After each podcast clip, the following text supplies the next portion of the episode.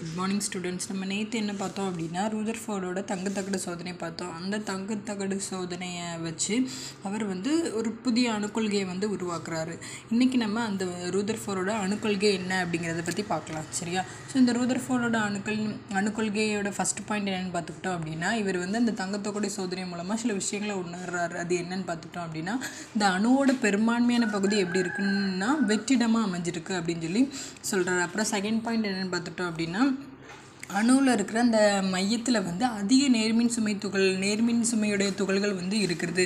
அந்த இடத்துக்கு பேர் உட்கரு அப்படின்னு சொல்லி சொல்கிறாரு அடுத்து அந்த எலக்ட்ரான்கள் வந்து என்ன பண்ணுது அப்படின்னா நேர்மின் சுமை உள்ள துகள்கள் வந்து மையத்தில் இருக்குது அதுக்கு உட்கருன்னு சொல்கிறாரு எலக்ட்ரான்கள் வந்து எதிர்மின் சுமையுடைய துகள்கள். அந்த துகள்கள் என்ன பண்ணுது அப்படின்னா அந்த உட்கருவை சுற்றி எலக்ட்ரான்கள் வந்து உட்கருவை சுற்றி வட்டப்பாதையில் வட்டப்பாதையில் வந்து உட்கருவை சுற்றி வருது அப்படின்னு சொல்லி சொல்கிறாரு அடுத்து வந்து எடுத்துக்கிட்டோம் அப்படின்னா அந்த அணு வந்து நடுநிலை வாய்ந்தது அப்படின்னு அப்படின்னு சொல்லி சொல்கிறாரு நடுநிலை வாய்ந்ததுன்னா என்னென்னா இந்த உட்கருவில் இருக்கிற நேர்மின் சுமை துகள்களோட எண்ணிக்கையும் வட்டப்பாதையில் உள்ள எலக்ட்ரான்களோட எண்ணிக்கையும் சமமாக இருக்குது அதனால அணு வந்து நடுநிலைத்தன்மை வாய்ந்தது அப்படின்னு சொல்லி சொல்கிறாரு சரியா ஸ்டூடெண்ட்ஸ் அடுத்து எடுத்துக்கிட்டோம் அப்படின்னா இவர் வந்து அணுக்கு அணு அமைப்பை அணுவோட அமைப்பை வந்து எதோட கம்பேர் பண்ணுறாரு அப்படின்னா சூரிய சோலார் சிஸ்டத்தோட கம்பேர் பண்ணுறாரு இப்போ நம்ம சோலார் சிஸ்டத்தில் வந்து சூரியனை எப்படி மற்ற கோள்கள் வந்து சுற்றி வருதோ அதே மாதிரி இந்த அணுவோட அமைப்பில் வந்து அணுவின் உட்கருவை வந்து எலக்ட்ரான்கள் வந்து ஒரு வட்டப்பாதையில் சுற்றி வருது அப்படின்னு சொல்லி சொல்கிறாரு இதுதான் ரூதர்ஃபோர்டோட அணுக்கொள்கை சரியா?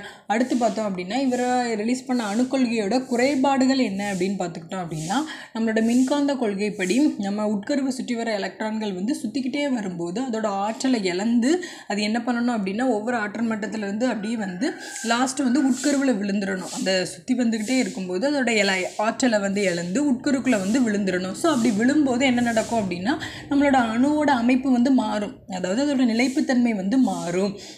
மாறும். ஆனால் இங்கே வந்து எல்லா அணுவும் எப்படி இருக்குது அப்படின்னா நிலையானதாக இருக்குது நிலைப்புத்தன்மையுடையதாக இருக்குது ஸோ இவரால் அந்த அணுவோட நிலைப்புத்தன்மை என்ன அப்படிங்கிறத எக்ஸ்பிளைன் பண்ண முடியல. அதே மாதிரி எலக்ட்ரான்கள் வந்து எப்படி உட்கருவை வந்து சுற்றி வருது அப்படிங்கிறதையும் எக்ஸ்பிளைன் பண்ண முடியல. அடுத்து நமக்கு வர்றவர் யார் அப்படின்னா நம்மளோட நீல்ஸ் போர் வந்து இந்த அணுவோட நிலைப்புத்தன்மையை வந்து நியாயப்படுத்துகிறாரு அவரோட இயர் என்னன்னு பார்த்துக்கிட்டோம் அப்படின்னா நைன்டீன் தேர்ட்டீனில் இவர் வந்து டென்மார்க் நாட்டை சேர்ந்தவர். இவர் வந்து போர் அணு கொள்கையை வந்து ரிலீஸ் பண்ணுறாரு ரிலீஸ் பண்ணுறாரு அது அது மூலமாக இவர் வந்து அந்த அணுவோட நிலைப்புத்தன்மையை வந்து நியாயப்படுத்துகிறாரு அந்த போர் அணு கொள்கை என்னென்னு பார்க்கலாம். ஃபஸ்ட்டு பாயிண்ட் எடுத்துக்கிட்டோம் அப்படின்னா நம்மளோட எலக்ட் உட்கரு இருக்குது அதை சுற்றி என்ன பண்ணுது?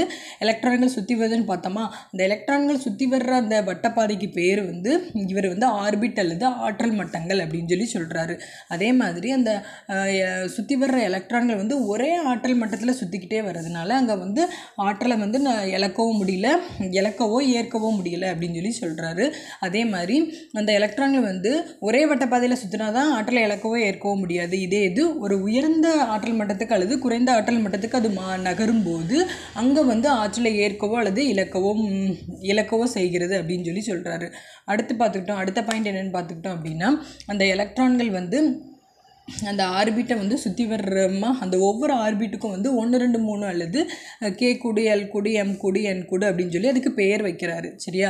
ஸோ எலக்ட்ரான் வந்து கே குடி எல் குடி எம் குடி என் குடு அப்படின்னு சொல்லி ஆற்றல் மட்டத்தை ஆர்பிட்டில் வந்து உட்கருவை சுற்றி வருது அப்படின்னு சொல்லி சொல்கிறாரு ஸோ அந்த உட்கரு கிட்ட இருக்கிற ஃபஸ்ட்டு கூடு என்னது? கே கூடு. அந்த கே கூடுக்கு வந்து ஆற்றல் வந்து ரொம்ப குறைவாக இருக்கும். எல் கூட கம்பேர் பண்ணும்போது. சரியா? ஸோ அடுத்தடுத்து போகிறதுக்கு வந்து அதோட ஆற்றல் மட்டங்கள் வந்து உயர்ந்து கொண்டே அதோட ஆற்றல் வந்து உயர்ந்து கொண்டே போகுது.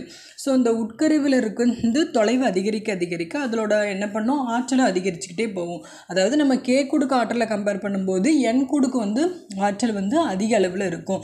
ஸோ அதே மாதிரி இந்த ஒவ்வொரு கூடு கே கூடு எல் கூடு ஒன்றுமே அது இதுக்குன்னு நிலையான ஆற்றல்களை கொண்டிருக்கும். இப்போ கே கூடுனா அதுக்கு இவ்வளோ ஆற்றல் வந்து இருக்கணும் அப்படின்னு சொல்லி ஒவ்வொன்றுமே நிலையான ஆற்றல்களை கொண்டு இருக்கிறதுனால இதை நிலையா ஆற்றல் நிலை அல்லது ஆற்றல் மட்டங்கள் அப்படின்னு சொல்லிட்டு நம்மளோட போர் வந்து சொல்கிறாரு புரிஞ்சுதா ஸ்டூடெண்ட்ஸ் இதுதான் போரோட அணுக்கொள்கை.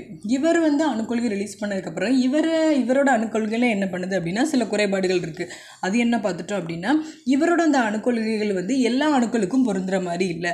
லித்தியம் பெரிலியம் போன்ற இந்த குறைந்த எலக்ட்ரானுடைய அணுக்களுக்கு மட்டும்தான் இந்த போர் அணுக்கொள்கை வந்து பொருந்தி இருக்குது ரொம்ப அதிக எலக்ட்ரான்கள் உடைய அதிக எலக்ட்ரான் எண்ணிக்கையுடைய அணுக்களுக்கு வந்து இந்த அணுக்கொள்கை வந்து விரிவாக்கம் செய்யப்படலை அப்படின்னு சொல்லி சொல்கிறாங்க சரியா ஸ்டூடெண்ட்ஸ் இன்றைக்கி இந்த கிளாஸ் போதும். நெக்ஸ்ட் கிளாஸ் வந்து நம்ம அடுத்த இது பார்க்கலாம் ம் தேங்க்யூ